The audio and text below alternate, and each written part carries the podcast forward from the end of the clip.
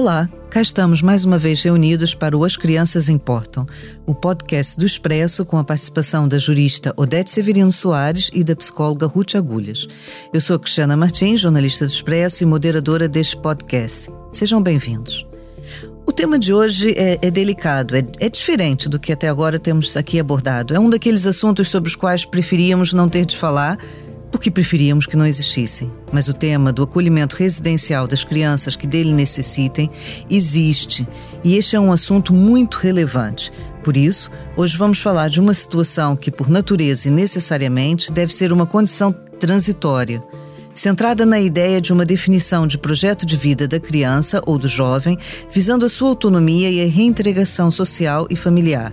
Não se pode afastar desse tema uma ideia de futuro, portanto. É transitório, mas é visando o amanhã. Uma ideia de esperança, digo eu ainda.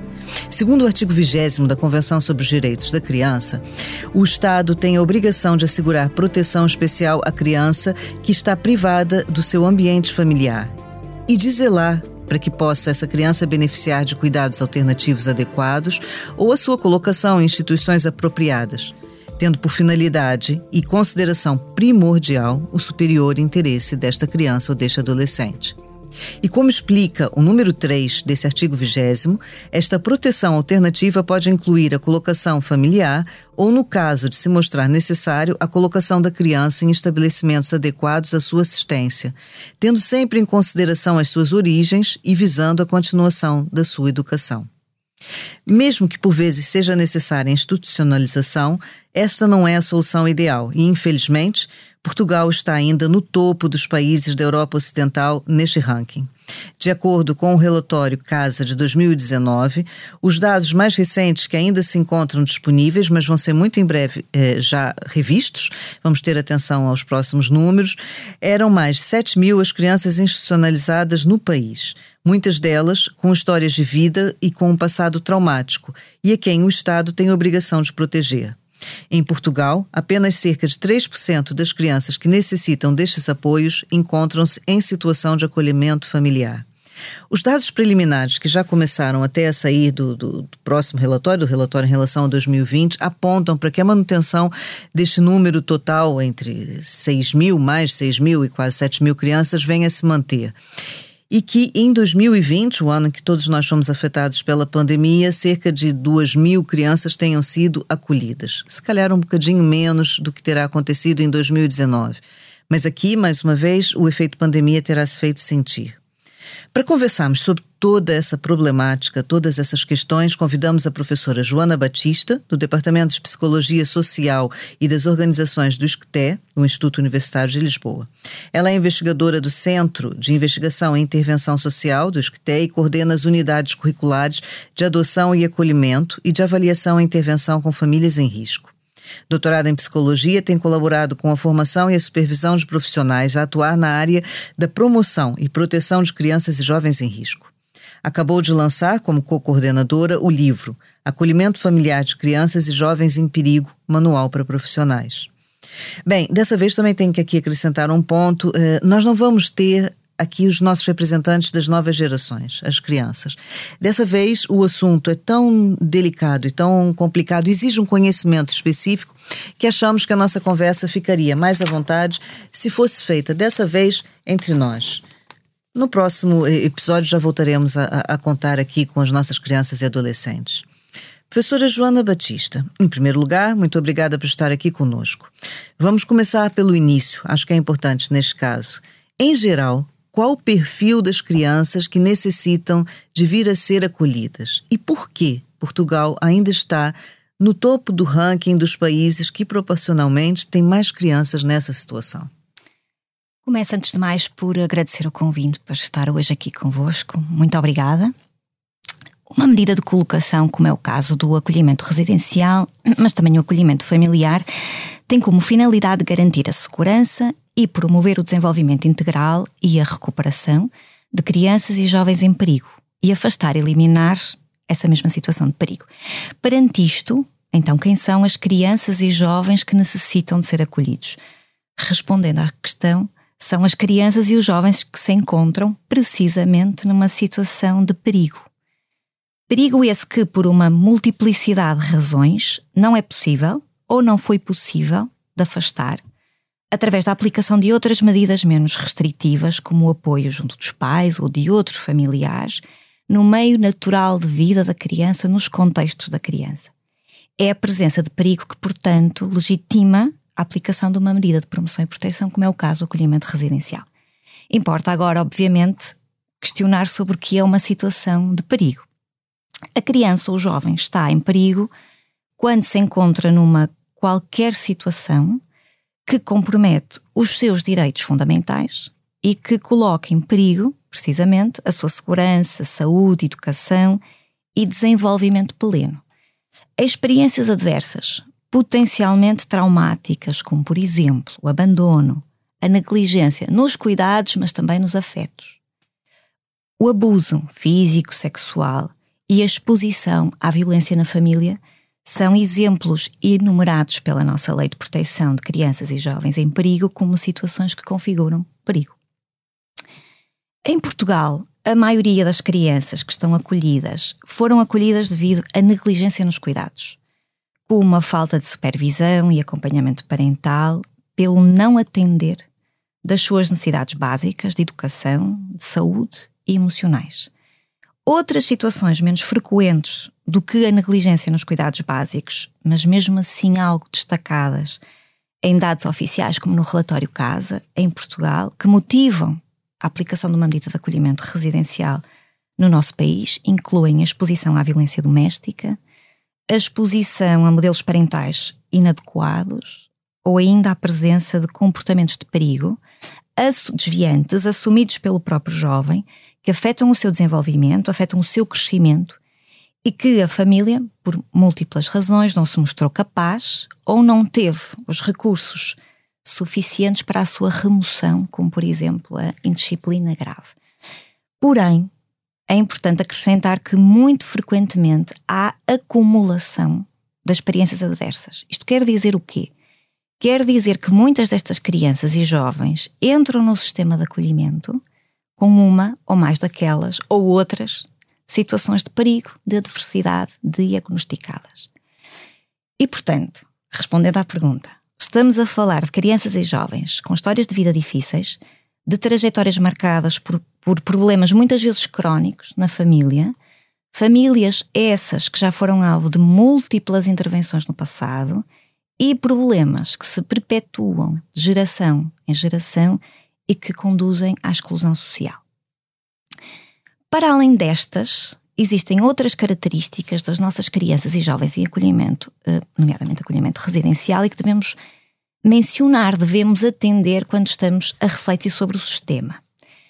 Próximo daquilo que se assiste noutros países, em Portugal, eh, atualmente a maioria das crianças e jovens acolhidos em contexto residencial são adolescentes, com 12 ou mais anos de idade e, muito importante, dados publicados pelo Instituto de Segurança Social, como no relatório Casa, acrescentam que muitos destes jovens apresentam já tão precocemente na sua vida problemas emocionais e de comportamento graves.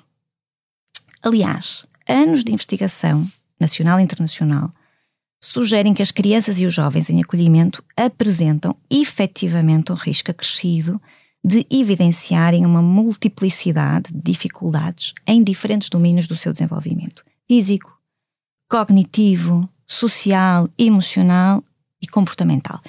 Este risco acrescido parece ser explicado por uma multiplicidade de fatores, como, por exemplo, fatores do passado, mas também fatores do presente que se vão acumulando.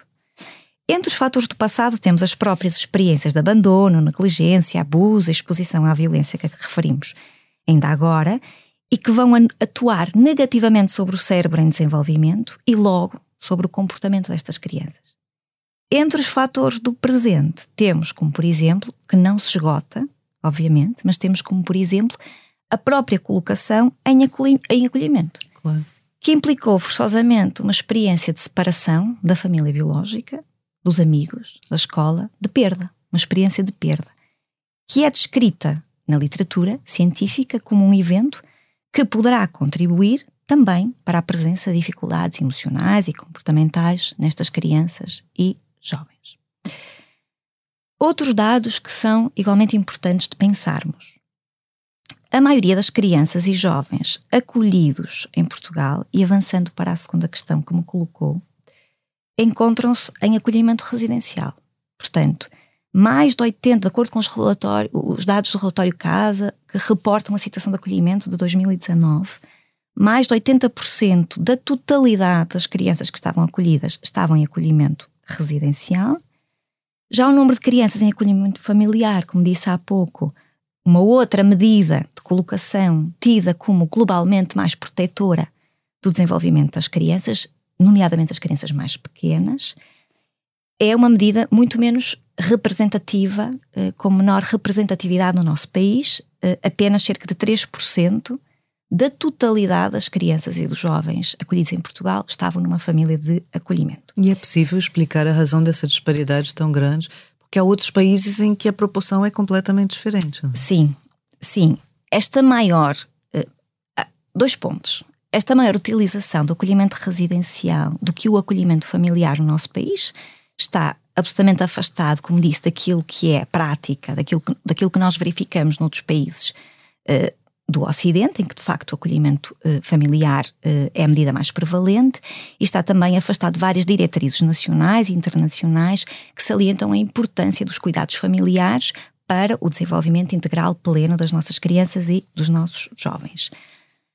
Um, durante muitos anos, o nosso país adotou uma postura essencialmente remediativa, reativa na proteção de crianças e jovens que se encontravam em risco e perigo, e uma postura assistencialista, ao invés de apostar numa postura preventiva, focada nas necessidades da criança, incluindo as suas necessidades afetivas e na promoção da qualidade dos cuidados que nós, enquanto sociedade, providenciamos às nossas crianças e aos nossos, aos nossos jovens. Eu tenho uma visão otimista. Eu penso que Portugal tem feito progressos mas as mudanças neste domínio de atuação, porque é um domínio efetivamente complexo, de grande complexidade, tendem a ser lentas, mais lentas do que aquilo que nós, obviamente, gostaríamos. Nós temos exemplos de outros países europeus que, tal como Portugal, tinham há alguns anos atrás um número substancial de crianças em acolhimento, a grande, a grande maioria em acolhimento, acolhimento residencial, uma percentagem muito menor em acolhimento familiar e que tiveram sucesso na desinstitucionalização. Como, por exemplo, que Lembro. países deram essa volta? Um desses exemplos é a Bulgária. E estes países, como a Bulgária, adotaram políticas centradas uh, em, três grandes, uh, em três grandes focos para promover a desinstitucionalização. Em três grandes frentes, digamos assim. Frente 1, um, prevenir a separação. Portanto, lançaram um conjunto de políticas públicas, de iniciativas e projetos que, tinha como, que tinham como aposta a preservação familiar, ou seja, visaram apoiar, capacitar as famílias de forma a evitar que as crianças fossem acolhidas desde logo. Tivessem então, que sair das suas casas. Tivessem que sair das suas casas. Portanto, este é logo o primeiro passo para evitar estes números elevados de crianças em acolhimento como nós assistimos em Portugal. A segunda frente destes países foi apostar na reunificação familiar, ou seja, dar suporte, dar acompanhamento às famílias, capacitar as famílias quando as crianças estavam acolhidas, no caso as crianças terem tido esta necessidade de serem acolhidas, de forma a quê? Um, de forma a fazer com que estas crianças regressassem às suas famílias o mais rapidamente possível e, portanto, aí estamos a diminuir o tempo que a criança está acolhida. E nós sabemos que o tempo em acolhimento é uma variável, um fator importante que explica dificuldades emocionais e comportamentais e trajetórias de menor adaptação destas crianças por um lado, para isso, não é? para reduzir o tempo, eh, esta aposta na reunificação familiar serviu para reduzir o tempo em acolhimento, mas também para outra coisa, para evitar as reentradas no sistema. Em 2009, nós tínhamos quase 10% de crianças acolhidas, eh, cujo acolhimento não era a primeira experiência de acolhimento. Portanto, já tinham saído, tinham entrado no sistema, saído e voltado a entrar no sistema. E nós também sabemos que esta disrupção nos cuidados é também um dos fatores mais explicativos das dificuldades emocionais e comportamentais que nós observamos nas crianças e jovens em acolhimento. O terceiro grande foco de trabalho nestes países foi a aposta em cuidados alternativos ao acolhimento residencial. Como ou seja, exemplo? uma aposta nas famílias de acolhimento. Ok. Recrutando-as, formando-as e acompanhando-as de forma, por um lado, a existirem famílias em número suficiente para acolherem crianças, temos que garantir que temos famílias, obviamente, em número suficiente, mas também de forma a garantir que estas famílias, que se tornam famílias de acolhimento, não desistam de ser famílias de acolhimento, que se mantenham ao longo do tempo como famílias de acolhimento. Só isto é que permitirá um sistema, possibilitará um sistema de acolhimento familiar sustentável. Eu, eu queria lhe colocar uhum. uma pergunta. O seu retrato é muito pormenorizado e explicativo. Eu fiquei só com uma dúvida em relação uhum. a Portugal. Uh, nós podemos dizer que, que grande parte dessas crianças resultam de situações de famílias com problemas econômicos, desfavorecidas socialmente, ou não? Porque uhum. quem a, a, escuta falar das situações de risco, não parece que eh, as situações de negligência sejam obrigatoriamente associadas a, a situação econômica das famílias. Existe alguma, algum estudo, alguma investigação que uhum. fale sobre isso? A pobreza não pode nunca ser razão para se retirar uma criança, um jovem, uma, um jovem, uma família e colocar essa criança ou esse jovem uh, em acolhimento. Ponto 1. Um. Ponto 2. Os riscos tendem a andar juntos. E, portanto, fatores de risco na família, como um, desvantagem socioeconómica, como dificuldades uh, em, manter um, em manter um emprego, como baixas habilitações literárias, uh, como um, um, problemas de saúde psicológica. Estes riscos tendem a andar muitas vezes juntos, eles influenciam-se, eles acumulam-se. E é por isso que muitas vezes nós assistimos nestas famílias a uma multiplicidade de dificuldades e problemas que pode incluir também desvantagem socioeconómica, inclui muitas vezes desvantagem socioeconómica, mas a desvantagem socioeconómica não é razão nunca para uma criança, um jovem ser colocado em acolhimento. Ok. Uh, Odete, um, eu, eu acho que é importante aqui também darmos um certo enquadramento legal a essa situação para os nossos ouvintes perceberem. Né?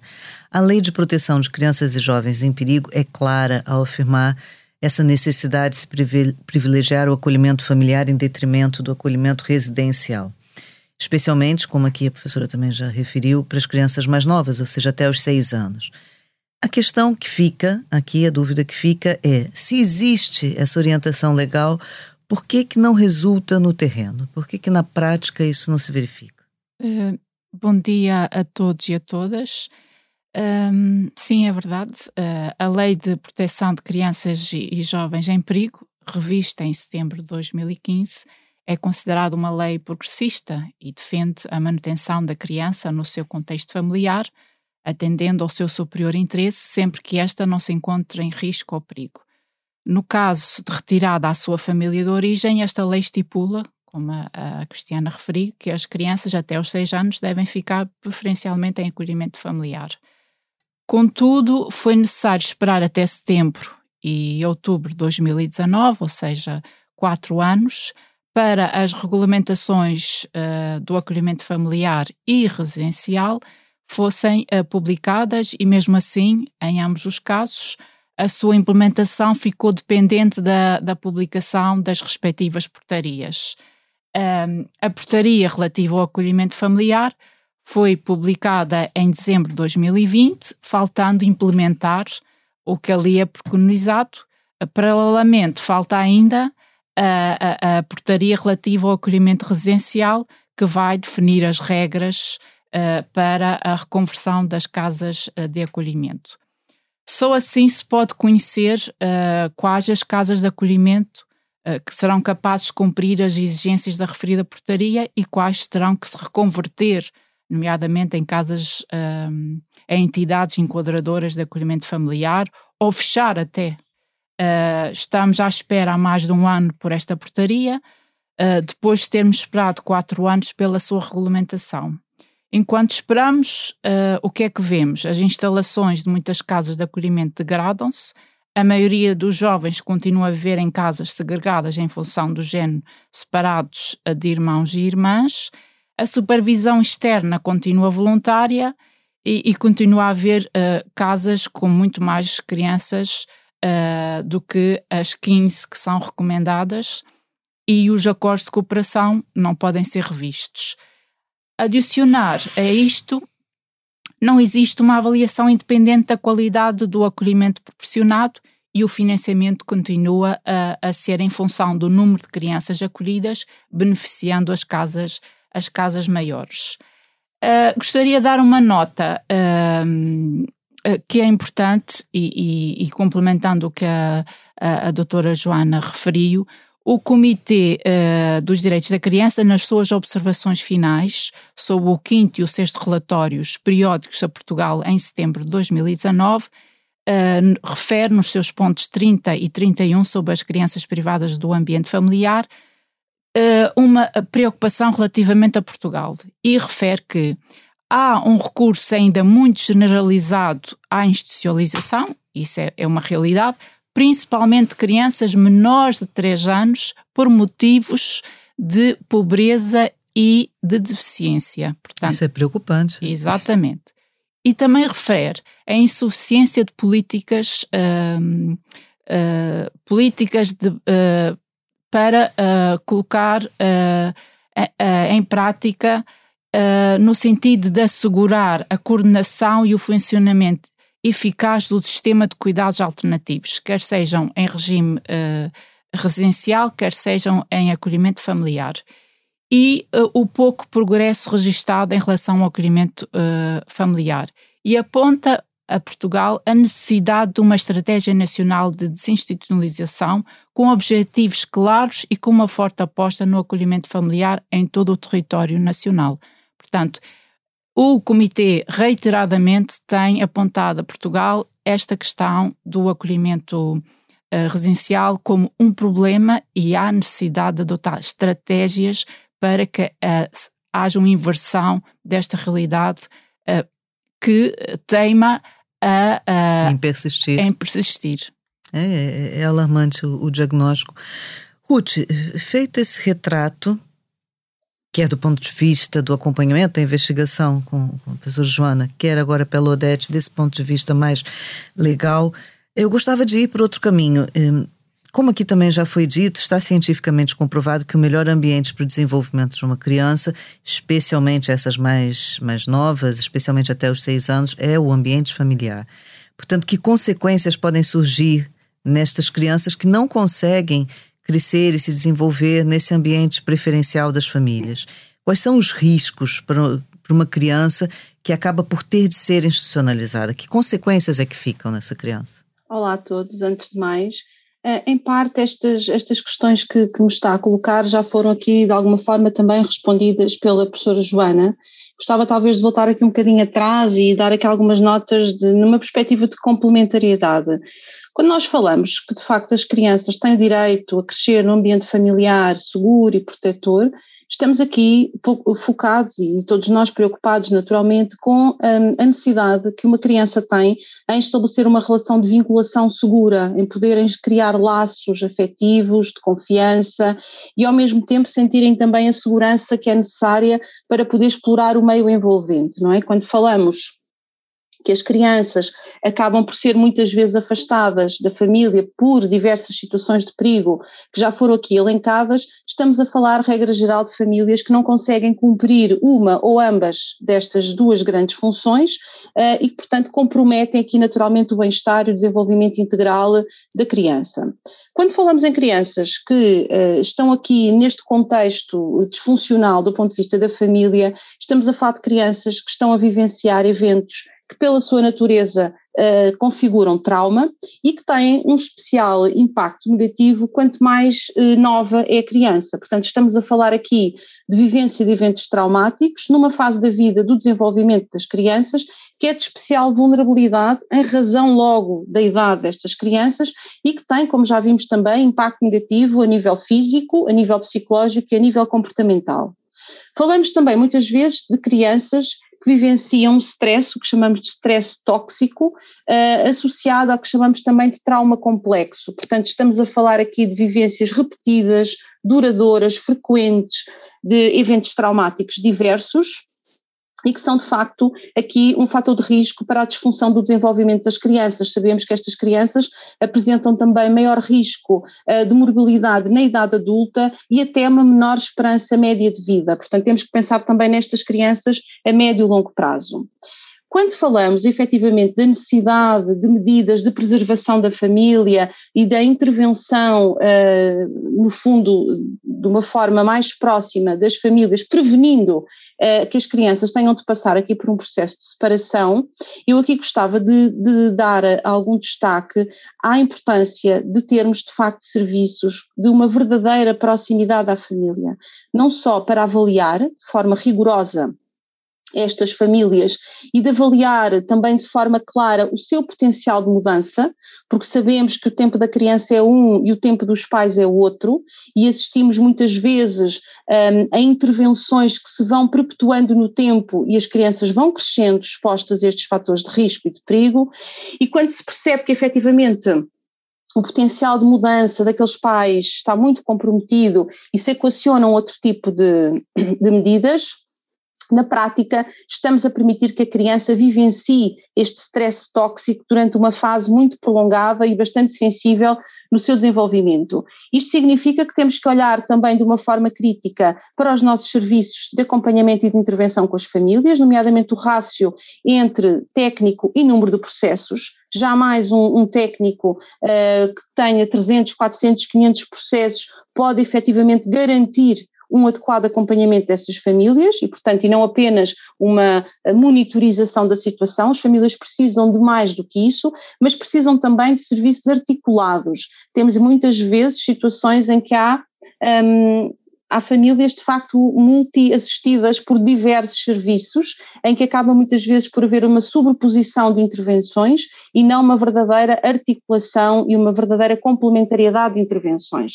Portanto, esta de facto tem que ser aqui a aposta quando falamos na prevenção e não na remediação, porque sabemos que as crianças têm necessidade destes cuidados de continuado, de, de, continuidade, e que este impacto da ruptura e da separação e destas descontinuidades é de facto um impacto negativo. E logo, não apenas no momento da separação, mas ao longo dos anos, Vemos por vezes, às vezes, crianças já em processos de adoção, já colocadas em famílias com vista à adoção, e estas crianças continuam, de facto, muito a idealizar a sua família biológica. Há aqui um romancear da família biológica que dificulta também um, o próprio processo de ajustamento da criança, não só nesta fase de separação, como também, eventualmente, até no futuro, um, pensando até num outro processo e projeto de vida que a criança possa ter. A professora Joana já referiu aqui de forma bastante sistematizada o risco acrescido que estas crianças apresentam, Uh, temos aqui alguma revisão de estudos em que estimam, por exemplo, prevalências uh, em problemas de emocionais e problemas de comportamento destas crianças quando chegam, de facto, à fase de acolhimento, prevalências que rondam entre os 40% a 88%. Portanto, estamos a falar de números muito significativos, sendo que as crianças mais novas, naturalmente, podem sentir-se especialmente abandonadas, especialmente rejeitadas, são uh, sentimentos negativos que tendem a potenciar-se uh, quanto maior é o tempo de permanência em instituição, e não é só o tempo de permanência em instituição, é muitas vezes este tempo de permanência ser um tempo um, com muitos pontos de interrogação, diria, ou seja, sem que haja uma clara definição ainda do projeto de vida daquela criança, muitas crianças afirmam sentir-se um bocadinho assim quase como que no limbo, não é? Nesta situação de eu não sei muito bem o que é que me vai acontecer. Toda esta imprevisibilidade, toda esta insegurança vão naturalmente potenciar os riscos. Contudo, gostava também de salientar que alguns fatores naturalmente podem agravar os riscos que estas crianças evidenciam quando são separadas das suas famílias, mas temos também fatores protetores, e o que gostava de salientar, a resiliência, não é? As competências de resiliência das crianças, desde a forma como pensam, desde a capacidade de pedir ajuda, desde a forma como tentam resolver um problema, desde o seu otimismo, a sua esperança, que são variáveis naturalmente que vão depender muito também do contexto de vida que tiveram previamente, mas que são variáveis que podem e devem também ser alvo aqui de um processo de intervenção. Naturalmente que há outros fatores que vão fazer depender muito um, tentando aqui responder à pergunta da, da Cristiana de forma objetiva, não é? qual é que é depois aqui a trajetória e o que é que estas crianças apresentam, variáveis individuais, variáveis da própria criança, não só a idade, a competência cognitiva, mas também os seus recursos internos, a sua autoestima, etc. Variáveis do, dos pares, dos amigos, da escola, dos professores, variáveis naturalmente da própria casa de acolhimento, e variáveis também da própria família, porque a criança é acolhida, mas uh, claro que a primeira hipótese deverá ser a reunificação, portanto que a criança possa voltar para o seio da família, que o projeto de vida passe por, essa, por esse regresso, e temos de facto aqui depois famílias que se envolvem no processo de acolhimento da criança, que estão presentes, que comparecem nos contactos que estão acordados, e temos aquelas famílias que infelizmente acabam por ter uma postura muito de como às vezes eh, nós costumamos dizer, vão à instituição picar o ponto, marcam contactos com a criança e não aparecem, há uma enorme imprevisibilidade de contactos e, portanto, não só a criança está neste contexto com todos os desafios que ele, que ele envolve, como também depois da parte da família não há muitas vezes uma verdadeira motivação uh, para se envolverem ativamente na criança, no fundo minorando aqui ou minimizando o impacto do próprio processo de acolhimento.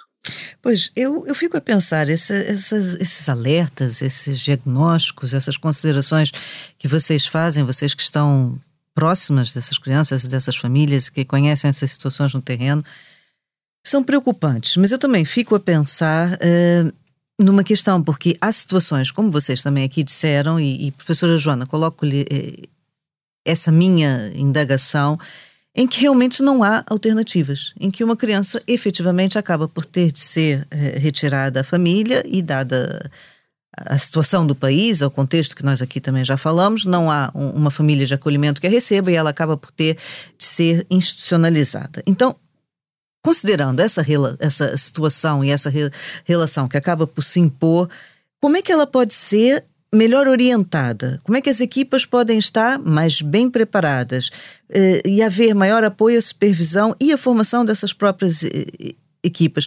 Disse que é otimista. Eh, então eu pergunto: podemos nós também ser otimistas para a evolução desses aspectos que foram aqui referidos? As crianças que estão e que terão de ser efetivamente institucionalizadas podem ser melhor institucionalizadas? Hum. Nós já assistimos a evoluções em Portugal no acolhimento residencial. Mas eu gostava, antes de responder à, à pergunta, de voltar dar um, atrás. Dar um passo atrás. Mas bem, é preciso às vezes. e portanto, como nós já referimos aqui, o acolhimento familiar é de facto, enfim, um regime de colocação que é globalmente mais apropriado para a promoção do desenvolvimento e do bem-estar da criança e do jovem do que o acolhimento residencial, ponto 1. Um.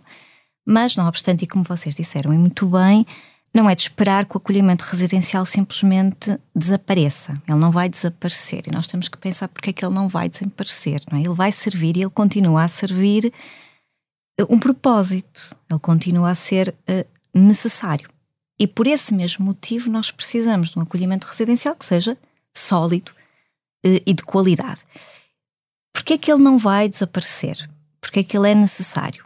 Em primeiro lugar, porque poderá ser difícil garantir um número suficiente de famílias disponíveis para acolher todas as crianças e os jovens que necessitam de ser acolhidos. Ponto número dois. Apesar de se esperar que o acolhimento familiar responda, no futuro, em Portugal, a um número elevado de crianças e jovens, dificilmente ele responderá a todas as crianças e a todos os jovens.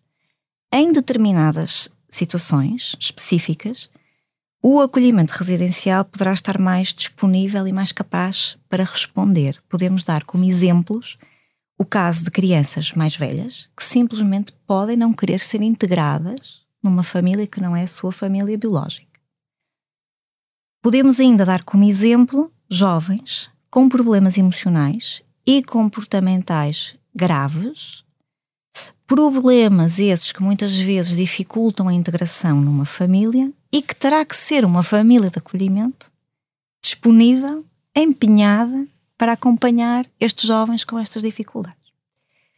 Portanto, sabendo que a maioria das crianças que se e jovens que se encontram em acolhimento residencial no nosso país são adolescentes com problemas emocionais e de comportamento, alguns deles graves, como já falamos, com histórias de vida desfavoráveis, marcadas pela adversidade, o futuro do acolhimento residencial passará necessariamente pela implementação de modelos de intervenção que sejam terapêuticos, que sejam recuperadores do desenvolvimento destas crianças, pela implementação de práticas em acolhimento residencial informadas pela evidência científica, com base naquilo que nós hoje sabemos sobre estas crianças e jovens, sobre as suas necessidades e sobre as suas vivências. Ou seja, no futuro, os cuidados prestados em acolhimento residencial devem ser cuidados denominados como sensíveis ao trauma.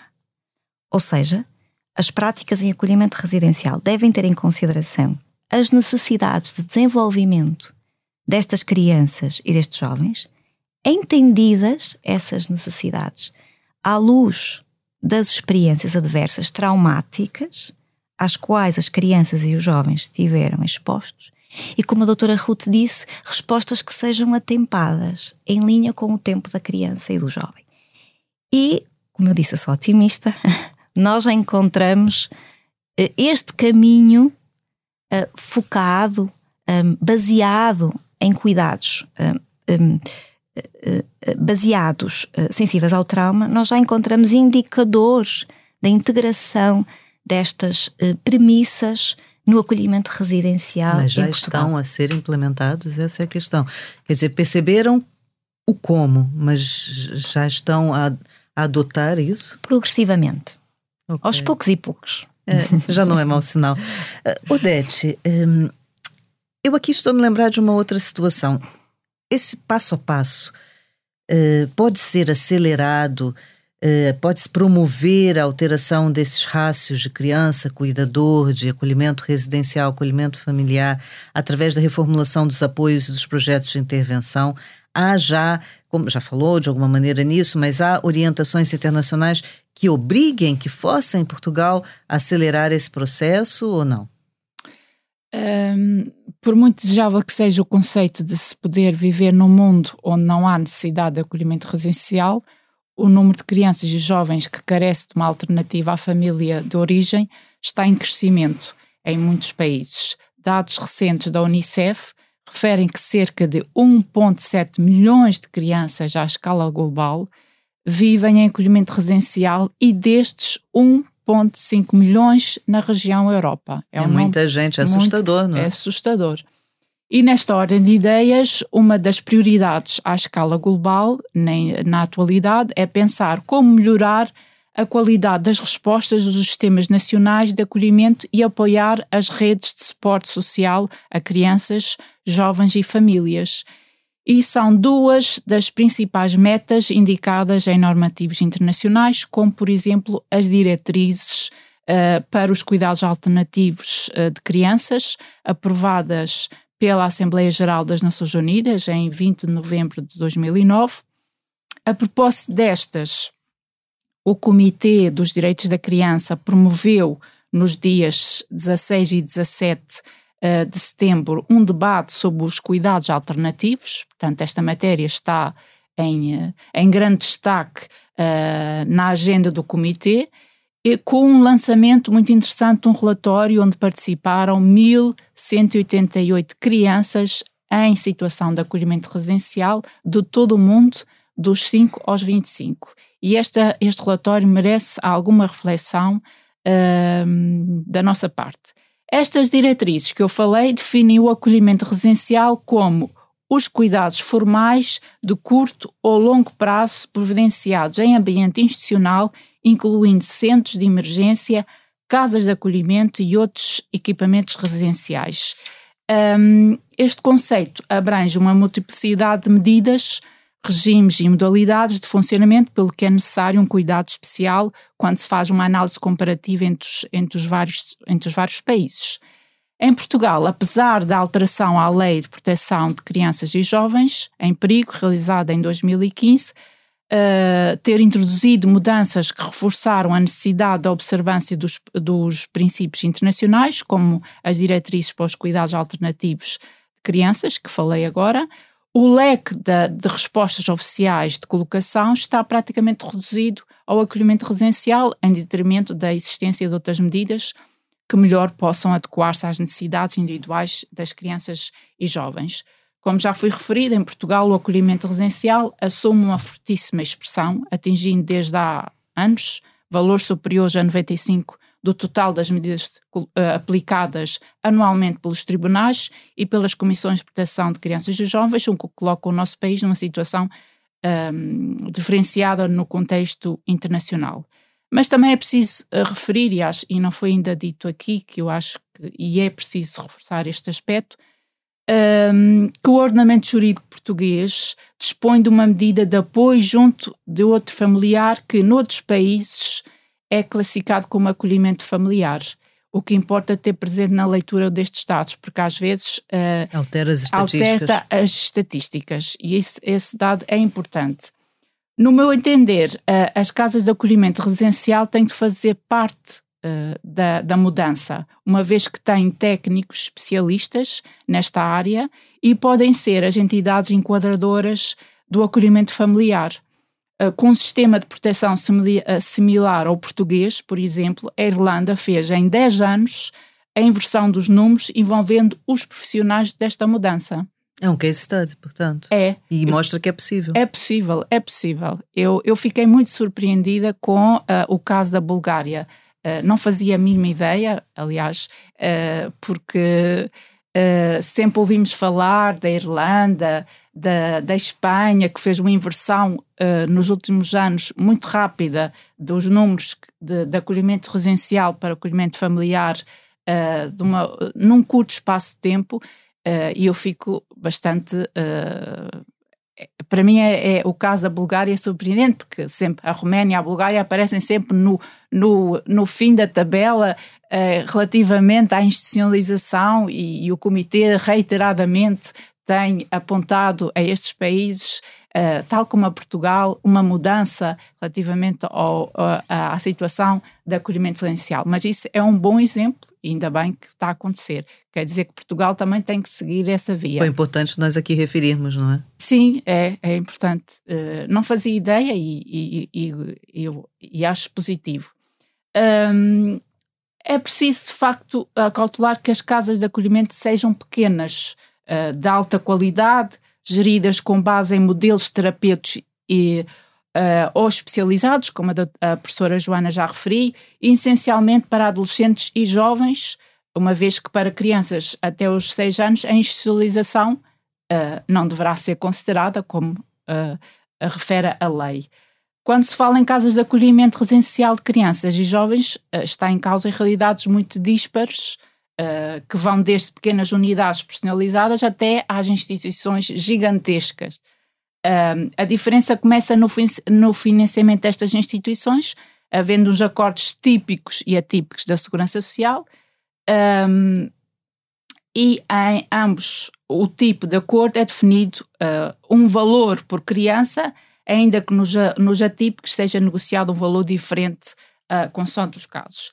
Quando as casas, uh, e este dado é importante, recebem em função do número de, de crianças que são acolhidas, têm tendência para querer ter mais utentes para claro. receberem mais. Uh, com este tipo de financiamento, as casas mais pequenas têm dificuldades em manter os técnicos e restantes cuidadores que garantam o funcionamento uh, de qualidade pelo que se pautou.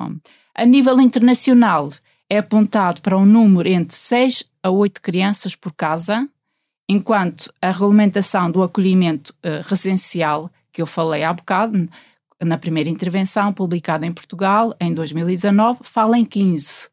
Portanto, uh, quase o dobro, não é? Sim, quase o dobro.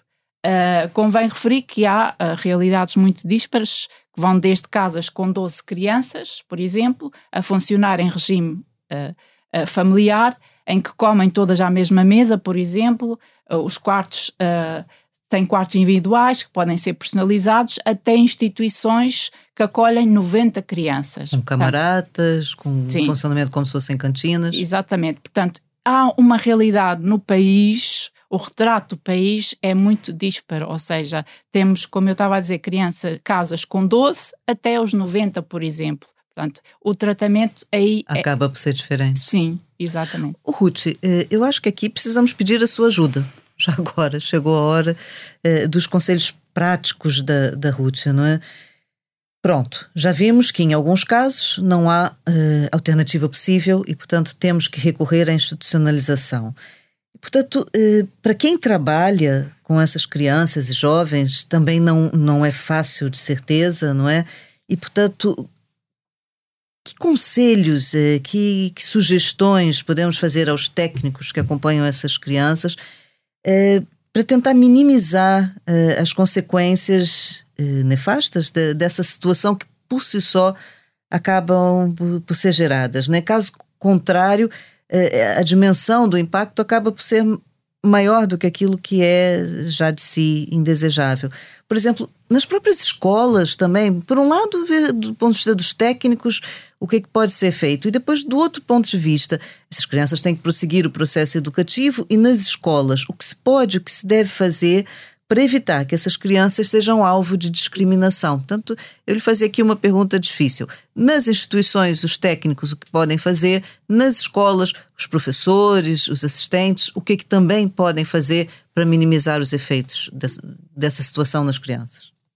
Começando pelas instituições, naturalmente que os técnicos podem fazer várias coisas e devem fazer várias coisas, mas não esquecermos que precisamos de que estas instituições tenham aqui um enquadramento uh, tal enquadramento de, de, intervenção terapêutica, mas que tem que haver depois aqui uma questão logística, económica, de própria gestão da casa que o permita.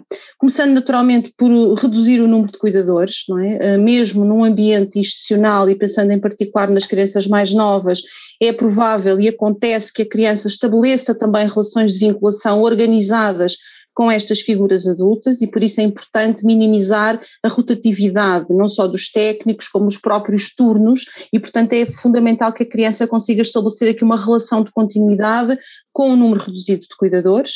Depois, quer estes cuidadores de maior proximidade com as crianças, quer estas equipas técnicas que as casas têm de ter, precisam de formação específica, precisam de supervisão nem sempre reconhecida como indispensável neste tipo de contexto, precisam de treino e precisam todos eles de autocuidado. Estamos a falar de um contexto muito desafiante também para os adultos, em nível de stress que pode suscitar, e é importante que todos os adultos que trabalham e convivem com esta realidade tenham também muita atenção à sua, à sua saúde psicológica e, portanto, falamos aqui numa perspectiva de autocuidado.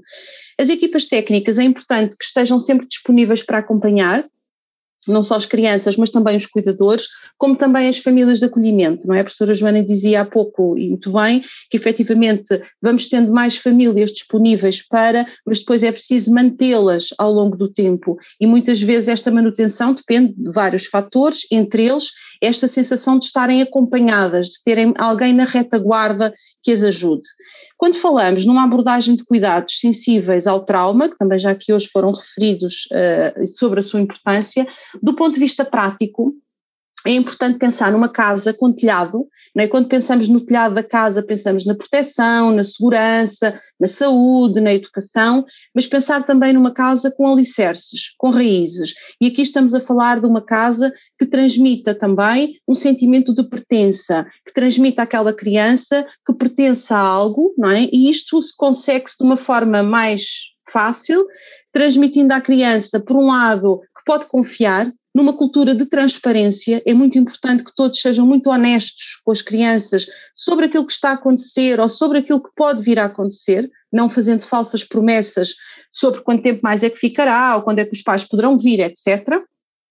É muito importante que todos estes adultos reforcem ao máximo uh, o suporte por parte do grupo de pares, é? tentando aqui que a criança se sinta também integrada uh, com os seus pares, dar, dar espaço e algum empoderamento às crianças, no fundo dar-lhes voz, Uh, pedindo-lhes, por exemplo, que possam colaborar na definição das atividades da casa, na definição das rotinas, no fundo que lhes sejam permitidas também algumas escolhas, portanto diminuir aqui a rigidez das regras das casas e permitir que a criança sinta que tem uma palavra a dizer e que é ouvida na definição dessas mesmas regras e naturalmente ter em conta também questões culturais, questões históricas também da vida daquela criança e também questões de género.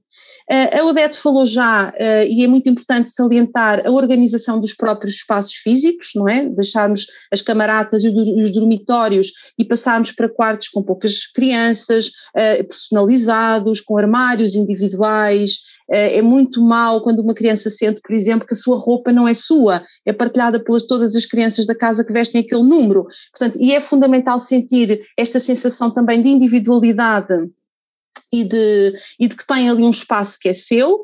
É importante esta previsibilidade e por isso salientamos a importância das regras e a importância das rotinas, não esquecendo que a maior parte destas crianças vêm de famílias com total ausência de regras, com total ausência de previsibilidade. Naturalmente que às casas é pedido aqui um desafio, uh, que é o equilíbrio, como é que se consegue um equilíbrio entre as necessidades de cada criança e depois as necessidades do grupo, pensando, por exemplo, em questões muito práticas como as rotinas de levantar, as rotinas da alimentação, dos banhos, de estudar, etc. Outra, outra questão importante, que sabemos que nas famílias é especialmente importante e, portanto, também o deverá ser numa casa de acolhimento, são os rituais. Falamos de rituais quando falamos de coisas muito diversas, desde um ritual que pode ser diário, por exemplo, um ritual para adormecer, pode ser um ritual semanal, por exemplo, a caminhada que se faz ao domingo, desde os, os, os rituais mais anuais, como por exemplo a celebração dos aniversários, do Natal.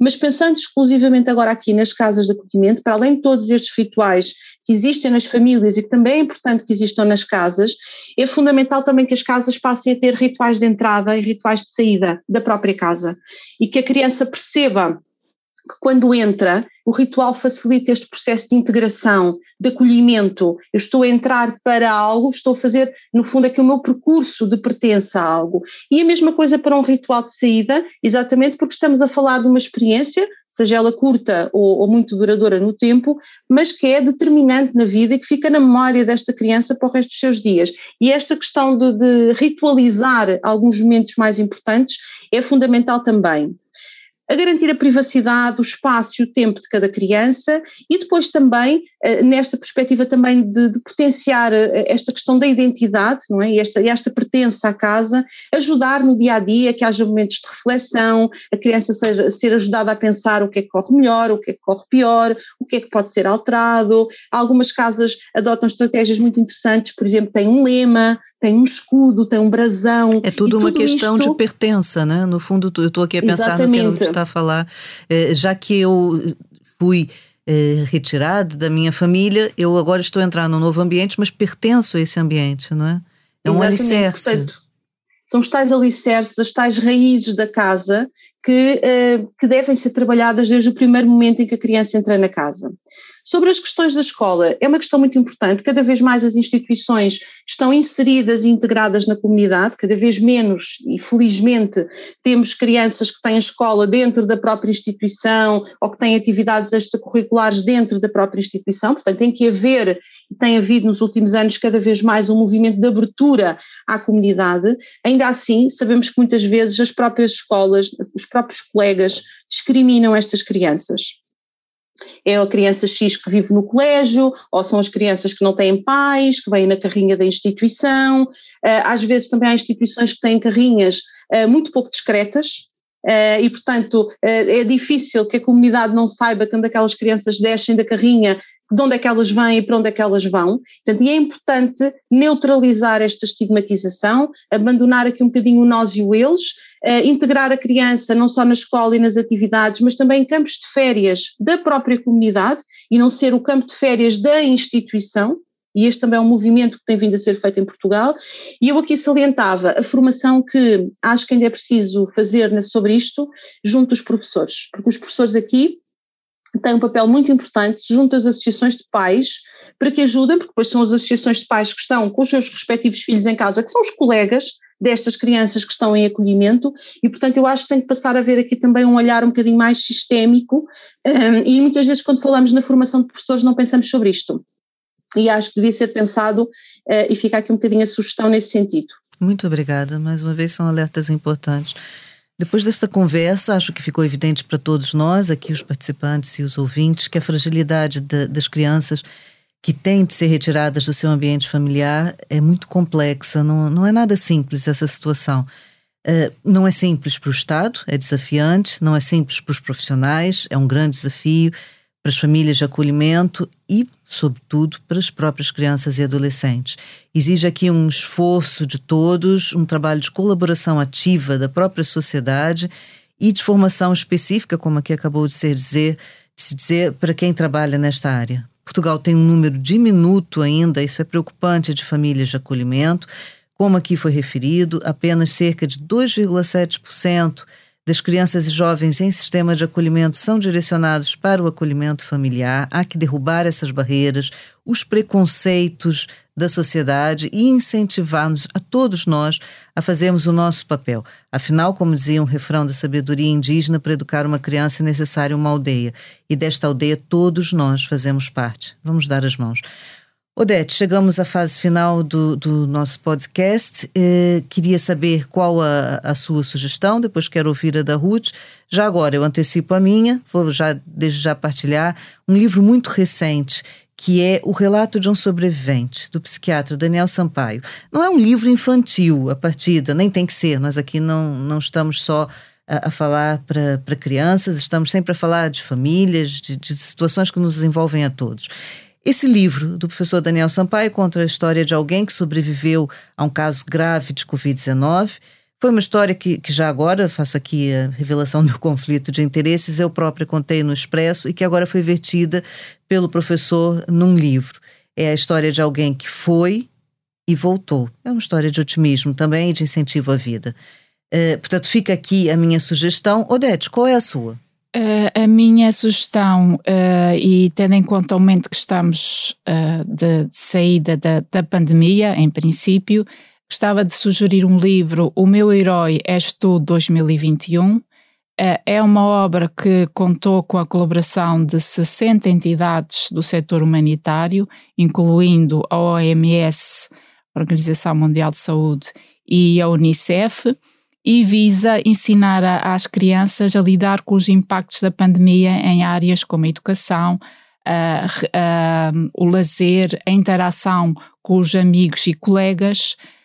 Um, é uma história uh, baseada nas, nas respostas de uma pesquisa feita com mais de 5 mil crianças, pais, uh, cuidadores e professores de todo o mundo e que uh, descreveram como enfrentar um segundo ano da pandemia. É um livro que está disponível em vários idiomas, incluindo o português, uh, é gratuito, só fazer o download. Um, e uh, é uma publicação que ajuda a ensinar as crianças a criarem resiliência com um sentido de esperança no futuro. eu aconselho vivamente que que façam bem uso deste instrumento, porque vale a pena. Muito obrigada, boa sugestão. Ruth, e a sua? O que é que nos traz? Eu hoje trago também a sugestão de um livro, chama-se A Bagagem, Intervenção em Contexto de Acolhimento Residencial, é de dois técnicos, Jorge Costa e Liliana Nobre, e tem a coordenação científica da professora Madalena Sofia Oliveira. O livro A Bagagem foi editado em 2019 pela Mais Leitura e é um manual teórico-prático que tem exatamente como ponto de partida a perspectiva da criança, com esta metáfora da bagagem, porque efetivamente qualquer criança que entra num contexto de acolhimento traz uma bagagem. É um livro que é pensado não só para aqueles que de alguma forma intervêm nesta área, mas também, digo eu, é um livro que pode ser e deve ser lido por pais, por professores, por pessoas que podem não ter um contacto direto no contexto de intervenção, exatamente por ajudar aqui o leitor a descentrar-se e a colocar-se aqui na perspectiva da criança. Ao longo do livro, vamos lendo também algumas reflexões que são feitas pelas próprias crianças. Portanto, eu acho que é um livro que nos ajuda a empatizar, a descentrar-nos e a colocar-nos no lugar da criança, com a sua mochila, esta é a imagem da capa, eh, e com as suas bagagens, não é? Que ela traz sempre da sua história. Um, e, portanto, é, deixo hoje esta, esta sugestão teórica, mas também, acima de tudo, prática. Obrigada. Todos nós temos que nos ajudar uns aos outros a carregar as nossas bagagens. Não é? Professora Joana, não sei se tem alguma sugestão que queira aqui nos deixar. De qualquer maneira, além disso, aqui nossa tradição, que eu gostaria também de lhe perguntar, é um desejo para o futuro. O que, é que pode nos dizer? Hum, pergunta difícil. uh, um desejo para o futuro. Um, Desejo um era que o sistema de acolhimento familiar que nós, sociedade, pretendemos agora construir e instalar e que nos estamos todos a movimentar para ele, que se concretizasse e que se concretizasse com muito sucesso. É um bom desejo. E que se concretizasse, tal como falamos aqui, em ligação com o acolhimento residencial, eles não estão divorciados, eles não estão separados. Eles têm que se ancorar e ajudar de forma a darmos a melhor resposta possível a todas as crianças e jovens que, por qualquer razão, tenham que ser retirados das suas famílias. É um desafio que fica aqui para todos nós. Portanto, muito obrigada a todos. Sentimos falta aqui dos nossos convidados mais novos, eles vão voltar no próximo episódio. De qualquer maneira, aprendemos muito hoje. Tenho certeza de que a conversa terá sido útil a muitos ouvintes, vai nos fazer pensar. Daqui a 15 dias, cá estaremos outra vez reunidas para debater o acesso das crianças à justiça com uma convidada muito especial, a doutora Joana Marques Vidal, ex-procuradora-geral da República. Até lá, não se esqueçam de que estamos à espera das vossas partilhas, sugestões de temas, preocupações conversas que gostariam de ter conosco e com os nossos convidados. Podem seguir e subscrever o As Crianças Importam nas plataformas que utilizam habitualmente para ouvir os podcasts e também no site expresso.pt. Até lá, muita saúde e tudo de bom.